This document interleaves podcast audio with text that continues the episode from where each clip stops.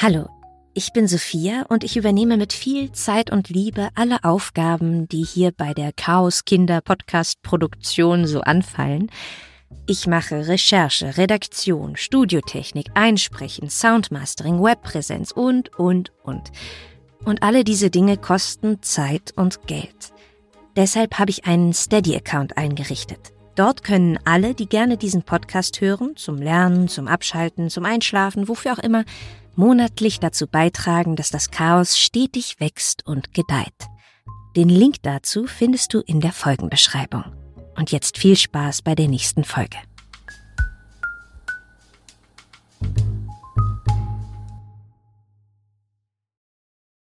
Für diese Folge habe ich zwei Empfehlungen.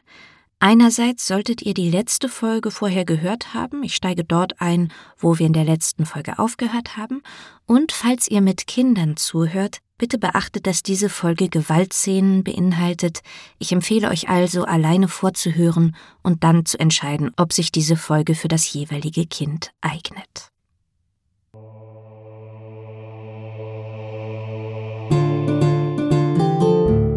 Das Chaos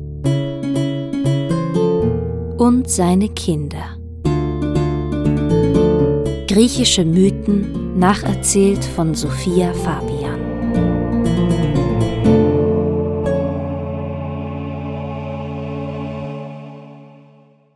Herakles ist in Theben zu einem stattlichen Mann herangewachsen und beweist, trotz Heras Racheversuchen, große Kraft und Geschicklichkeit. So kann Herakles zum Beispiel erfolgreich die Thebaner gegen die Minyer verteidigen. Das habt ihr alles in der letzten Folge gehört und jetzt steigen wir genau an dieser Stelle wieder ein. Nach seinem Sieg gegen die Minyer wird Herakles nun als großer Held in Theben gefeiert. Kreon, der Herrscher von Theben, macht Herakles zu seinem Schwiegersohn, indem er seine Tochter Megara mit ihm verheiratet.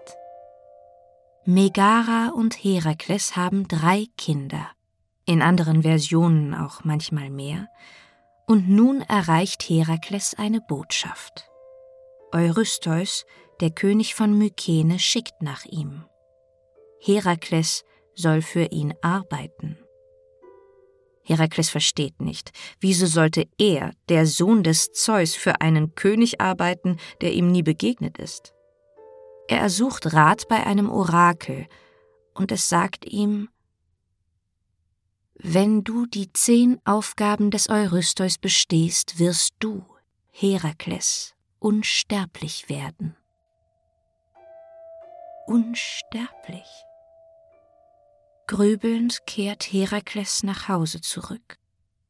Das ist ein gewaltiges Schicksal, das da auf ihn zukommt. Aber soll er sich dafür vor Eurystheus klein machen? Er, der Halbgott? Auf seinem Heimweg beobachtet Hera ihn.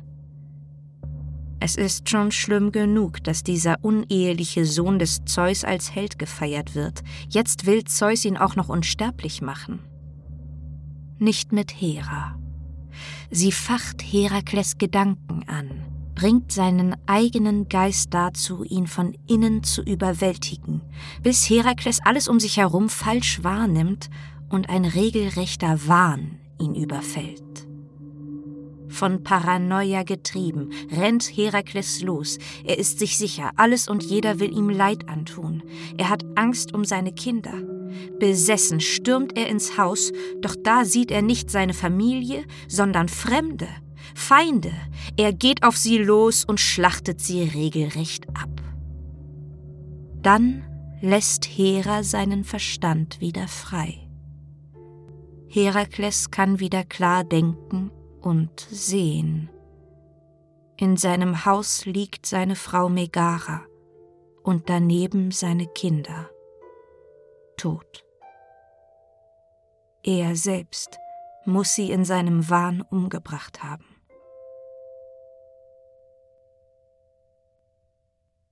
Zerrissen von seinem Leid will Herakles sich allen Konsequenzen stellen. Er erklärt den Thebanern offen, was geschehen ist, dass er es war, der seine eigene Familie im Wahn getötet hat. Doch niemand will ihn bestrafen. Sie glauben ihm, aber sie sehen sein Leid, haben Mitleid mit ihrem Helden und wollen ihn von seiner Schuld freisprechen. Herakles kann es nicht fassen. Er schottet sich ab, sperrt sich selbst im Haus seines Verbrechens ein und spricht und sieht für eine Zeit lang niemanden mehr. Immer wieder muss er an den Orakelspruch und den Willen der Götter denken. Er soll für Eurystheus arbeiten. Gut. Er will gehen und dem Wunsch der Götter gehorchen. Da ist kein Stolz mehr, der ihn davon abhalten könnte.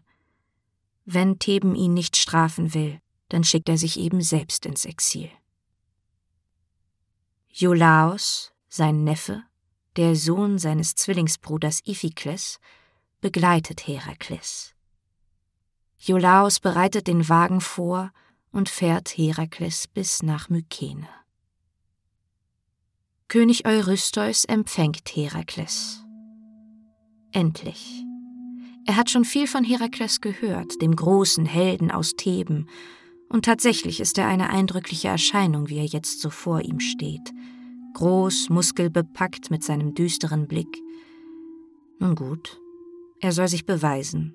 Es gibt viel zu tun, und Eurystheus ist es nur recht, dass die Götter ihm diesen Mann als Wunderwaffe an die Hand gegeben haben. Abgemacht sind also zehn Arbeiten, die Herakles für Eurystheus verrichten soll. Zuallererst schickt er Herakles nach Nemea, nicht weit von Mykene entfernt, denn ein Löwe treibt hier sein Unwesen. Einige benachbarte Städte wurden bereits von ihm angegriffen. Der Löwe reißt das Vieh und auch Menschen. Niemand konnte ihn bezwingen. Es scheint, dass man bisher den Löwen noch nicht einmal verwunden konnte. In den Hügeln von Nemea hat man ihn zuletzt gesehen. Geh, töte den nemeischen Löwen, Herakles, und bringe mir sein Fell, als Beweis. Gleich am nächsten Morgen macht Herakles sich auf den Weg. Allein. Ohne Angst vor dem Tod. Er hat nichts mehr zu verlieren. Die Götter haben Herakles mit unterschiedlichen Waffen ausgestattet. Von Apollon hat er Pfeil und Bogen, von Hermes ein Schwert. Er trägt einen Brustpanzer, den Hephaistos ihm angefertigt hat, und einen Mantel von Athene. Zusätzlich hat er noch seine selbstgeschnitzte Keule aus Olivenholz dabei. Die Sonne steht im Zenit, als Herakles im Revier des Löwen ankommt. Es ist heiß und still. Kein Mensch und kein Tier wagt sich in diese Gegend. Herakles nimmt einen Pfeil aus seinem Köcher und legt ihn vorsichtshalber schon mal an seinen Bogen an. So eine Raubkatze geht auf leisen Tatzen und macht wenig Geräusche. Er hofft, das Tier zu entdecken, bevor es ihn entdeckt. Doch lange Zeit passiert nichts. Weder hört Herakles etwas, was auf den Löwen hinweisen könnte, noch kann er Spuren erkennen. Er sucht den dicht belaubten Berghang ab, da bewegt sich plötzlich etwas auf der anderen Seite eines Dickichts. Da ist er, der nemeische Löwe. Sein Maul, sein Gesicht und seine Brust sind mit Blut befleckt. Er leckt sich die Lefzen. Scheinbar hat sich der Löwe vor nicht allzu langer Zeit eine Mahlzeit gerissen. Herakles spannt lautlos den Bogen. Er zielt, der Pfeil surrt durch die Luft, trifft die Flanke des Löwen und prallt ab. Die Raubkatze hebt den Kopf und späht knurrend um sich, völlig unversehrt. Schnell schießt Herakles einen zweiten Pfeil hinterher, trifft auf Höhe der Lunge, doch auch dieser Pfeil prallt wieder ab und fällt dem Tier vor die Tatzen. Der Löwe hat Herakles entdeckt und setzt zum Sprung an. Und hier drücke ich kurz die Pause-Taste, damit ich euch schnell erklären kann, was hier vorgeht. Der nemeische Löwe ist natürlich kein normales Tier. Er ist das Kind zweier berüchtigter Ungeheuer, von Typhon und Echidna. diese beiden haben eine ganze Reihe schrecklicher Kinder gezeugt, von denen uns bereits einige in diesem Podcast begegnet sind und die auch in Herakles Geschichte eine große Rolle spielen werden.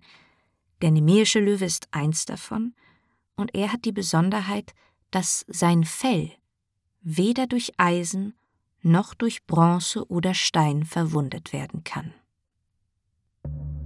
Während der Löwe zum Sprung ansetzt, versteht Herakles, dass seine Pfeile ihn hier nicht voranbringen und dass er anders vorgehen muss, wenn er den Löwen überwältigen will.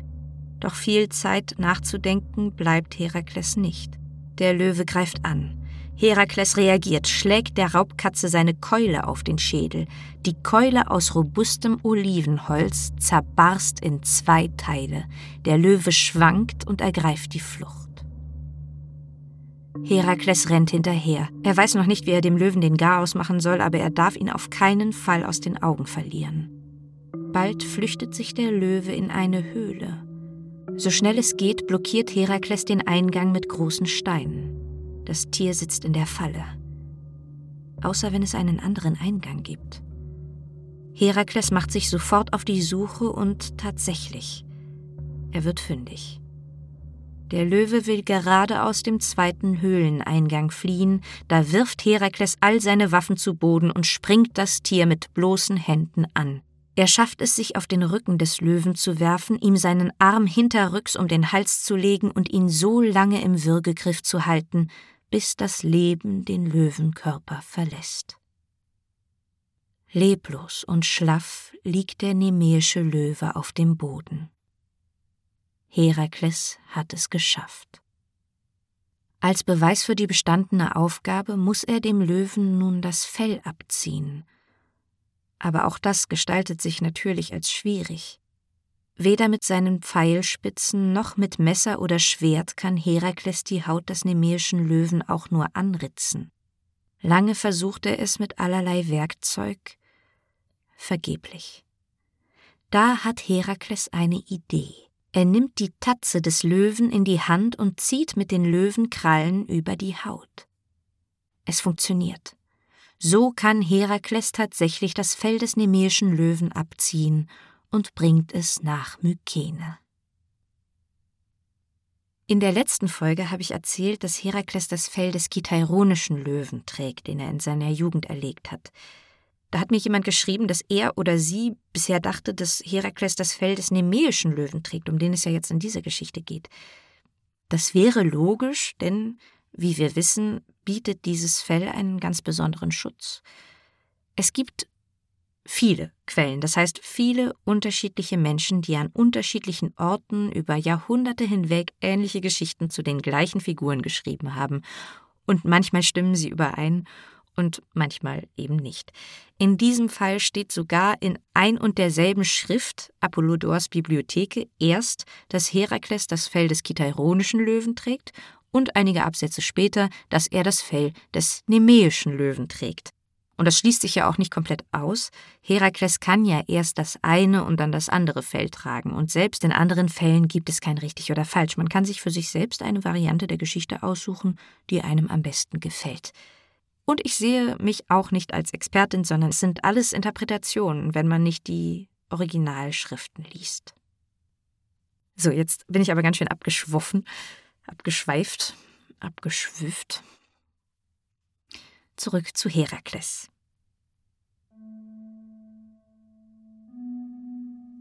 Herakles bringt das Fell des nemäischen Löwen also wie befohlen nach Mykene zu Eurystheus. Es hat sich schnell herumgesprochen, dass Herakles es wirklich geschafft hat, den unbesiegbaren nemäischen Löwen zu erlegen. Auch König Eurystheus hört davon und bekommt es ein wenig mit der Angst zu tun. Der Muskelprotz hat es in sich. Man erzählt, dass statt den Helden bei sich im Palast zu empfangen, Herakles vor den Toren der Stadt warten muss. Eurystheus schickt ihm lieber einen Boten und der Bote überbringt dem Herakles auch gleich die nächste Aufgabe. Ein grässliches Schlangentier treibt sein Unwesen auf der Welt, die Hydra. In Lerna soll die Hydra aus einem Sumpf gestiegen sein. Sie soll neun Köpfe haben, einer davon sei unsterblich. Iolaos, Herakles Neffe, begleitet den Helden bei dieser zweiten Aufgabe. Er bereitet den Wagen vor und fährt Herakles bis nach Lerna. Im sumpfigen Gebiet kommt der Wagen nicht voran. Sie steigen ab und gehen zu Fuß weiter. Mitten in der moorigen Landschaft steht eine einsame Platane. Das Besondere an Platanen ist ihre Rinde. Die abgestorbene Borke fällt in Schuppen ab und wächst dahinter immer wieder neu nach. Nicht weit von der Platane finden sie eine Höhle. Da bewegt sich doch was. Herakles und Iolaos gehen näher heran. Ja, ganz sicher, da ist etwas im Dunkeln. Herakles will hineingehen, doch Iolaos hält ihn zurück. Die Hydra ist hochgiftig. Ihr Gift ist tödlich. Diese Kreatur bekämpft man besser, während man sie sieht, also zückt Herakles seine Pfeile und befiehlt Iolaos, ein Feuer zu machen. Dann wollen wir das Tier mal mit ein paar brennenden Pfeilen herauslocken. Iolaos hält einen Pfeil nach dem anderen ins Feuer und reicht sie Herakles, der damit ins Dunkel der Höhle schießt und schon nach einigen Pfeilen kriecht ihnen die merkwürdige neunköpfige Schlange entgegen und zischt sie an. Iolaos weicht zurück, Herakles aber zückt sein Schwert und schlägt der Schlange einige Köpfe ab. Er glaubt, schnellen Prozess machen zu können, doch da wachsen in unwirklicher Geschwindigkeit aus jedem offenen Hals der Hydra zwei neue Schlangenköpfe. Wieder greift die Hydra an, wieder schlägt Herakles mit seinem Schwert die Köpfe ab und wieder wachsen aus jeder Wunde zwei neue Köpfe. In kürzester Zeit haben sich die Schlangenköpfe vervielfacht. Herakles kann irgendwann nicht mehr so schnell die Köpfe abschlagen, wie sie nachwachsen. Die Schlange windet sich um sein Bein und dann passiert etwas, was mich selbst etwas zum Schmunzeln gebracht hat, als ich das gelesen habe. Ich wundere mich, was das genau hier heißen soll. Wie aus dem Nichts kommt plötzlich ein großer Krebs, scheinbar ein Freund der Hydra, zusätzlich aus dem Wasser gekrabbelt und zwickt Herakles ins Bein. Herakles zertritt den Krebs mit seinem Fuß. Und damit ist der heldenhafte Auftritt des Schalentiers schon wieder beendet? Herakles kämpft sich weiter mit der Hydra ab. Da hat Iolaos die erlösende Idee. Er findet einen trockenen Zweig auf dem Boden, hält ihn ins Feuer und eilt zum halb überwältigten Herakles. Jedes Mal, wenn Herakles nun einen weiteren Kopf der Hydra abschlägt, hält Iolaos die Flamme an die offene Wunde und versenkt das Fleisch.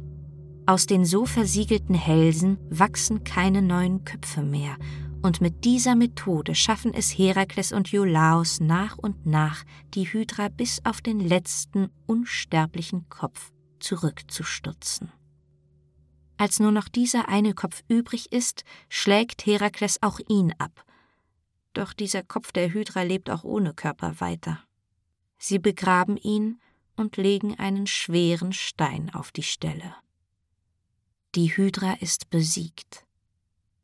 Bevor Herakles und Iolaos sich auf den triumphalen Weg zurück nach Mykene machen, schneidet Herakles noch den toten Körper der Hydra auf und taucht seine Pfeile in ihre giftige Galle.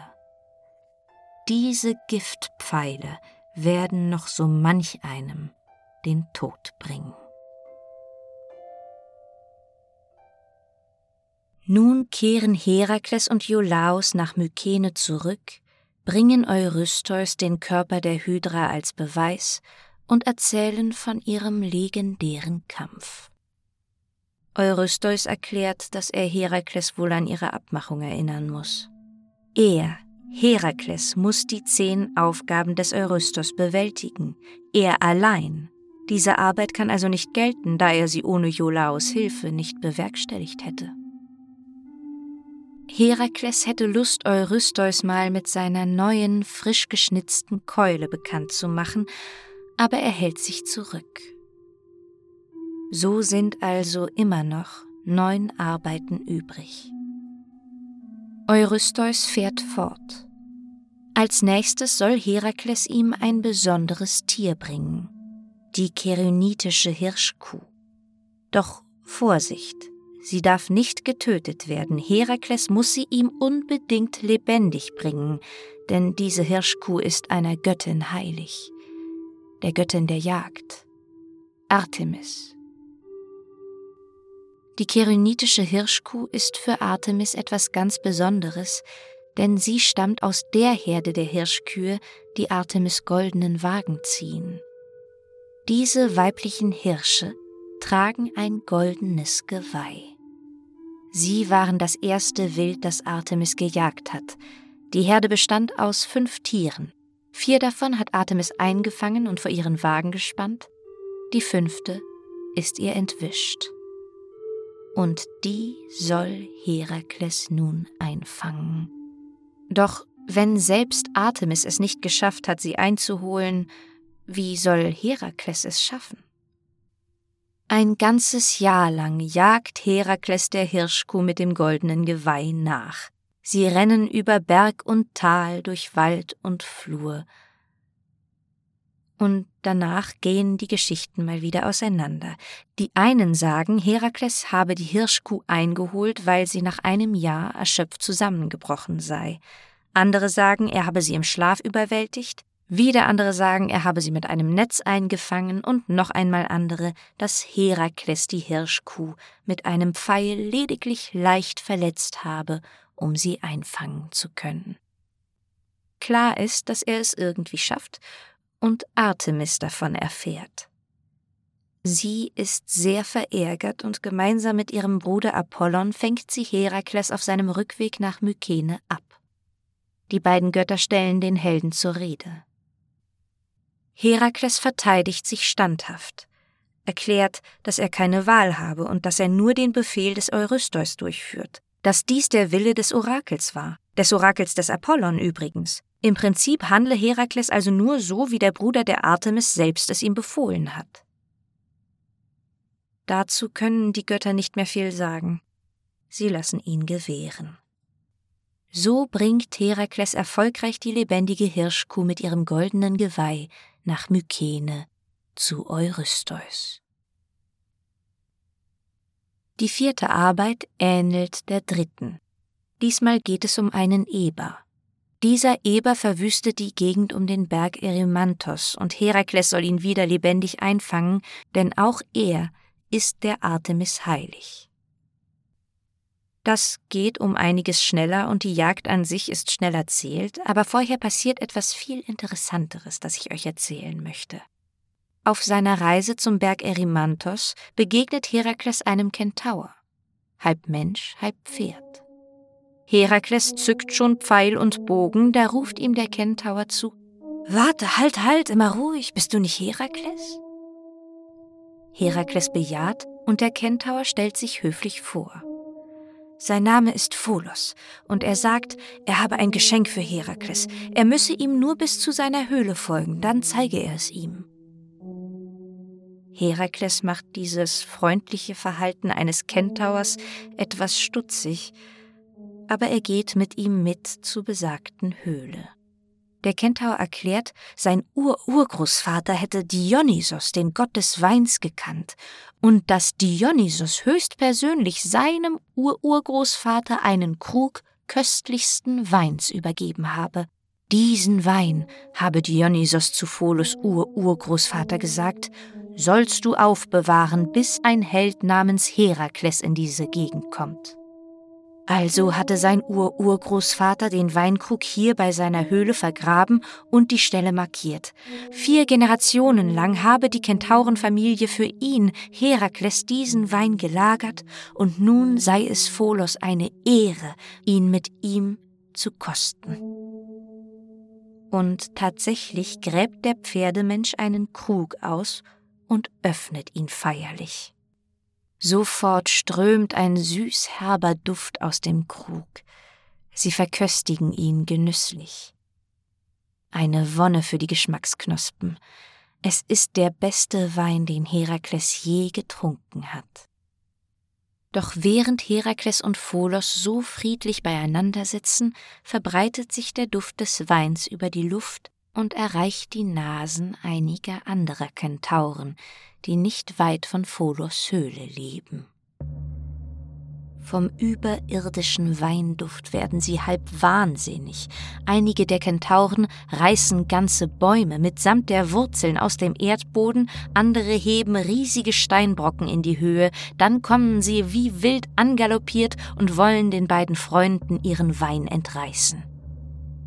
Pholos versteckt sich vor seinen Artgenossen, doch Herakles hält stand. Er erwischt einige von ihnen tödlich und schlägt die restlichen in die Flucht. Dann kehrt Ruhe ein. Bestürzt schauen Pholos und Herakles sich das Blutbad an. Diese Kentauren waren entfernte Verwandte von Pholos. Er will sie gebührend beerdigen. So heben Herakles und Pholos Gräber aus und legen die Kentauren hinein. Da passiert ein weiteres Unglück. Als Pholos einem toten Kentauren einen der Giftpfeile des Herakles aus der Haut zieht, rutscht der Pfeil ihm aus der Hand und die giftige Spitze verletzt seine eigene Haut. Zwar nur leicht, doch die vergiftete Wunde ist tödlich. So stirbt Pholos und auch er wird von Herakles mit großen Ehren beerdigt. Dann erst geht Herakles die Aufgabe des Eurystheus an. Er fängt den erymantischen Eber, indem er ihn in ein verschneites Gebiet treibt. Der hohe Schnee verlangsamt den Eber, und es ist Herakles ein leichtes, ihn einzufangen. Hier beende ich diese Folge, und in der nächsten geht es dann weiter mit der fünften Arbeit des Herakles. Mir hat jemand geschrieben, dass eine Nachbarin ihr den Podcast empfohlen hat. Vielen Dank, liebe Nachbarin, das finde ich super. Empfehlt mich gerne all euren Nachbarn. Wenn ihr mit euren Nachbarn nicht so viel sprecht, was vorkommen kann, freue ich mich auch, wenn ihr in eurer Podcast-App auf die Glocke klickt. Bei Spotify zum Beispiel geht das gar nicht automatisch, wenn ihr abonniert, sondern da muss man nochmal extra klicken. Schaut mal rein. Wenn die Glocke eingeschaltet ist, werdet ihr immer benachrichtigt, sobald eine neue Folge online ist, und scheinbar hilft das auch dem Algorithmus und verhilft dem Chaos zu mehr Sichtbarkeit. Für die finanzielle Unterstützung bedanke ich mich diesmal bei Wolfram und Nicole, die bei PayPal eine regelmäßige Zahlung eingerichtet haben jeweils. Ich wusste selber gar nicht, dass das geht, aber das hilft mir wirklich sehr. Vielen Dank. Und dann bedanke ich mich noch bei Denise bzw. Dionysia, Marcel, Fabio, Annette, Stefan, Ingo, Helmut, Monika, Aline und Lena. Vielen, vielen Dank für eure Unterstützung. Alle Steady-Mitglieder können hier jetzt noch weiterhören. Ihr bekommt ein kleines extra Schmankerl. Darin geht es dann um eine andere Version des Herakles-Mythos, um Sternbilder und um eine hamburgische Hydra, also bleibt schön dran. Alle anderen hören wie immer mit der nächsten Folge weiter. Mein Name ist Sophia. Hiermit bedanke ich mich für eure Aufmerksamkeit. Mögen die Götter mit euch sein.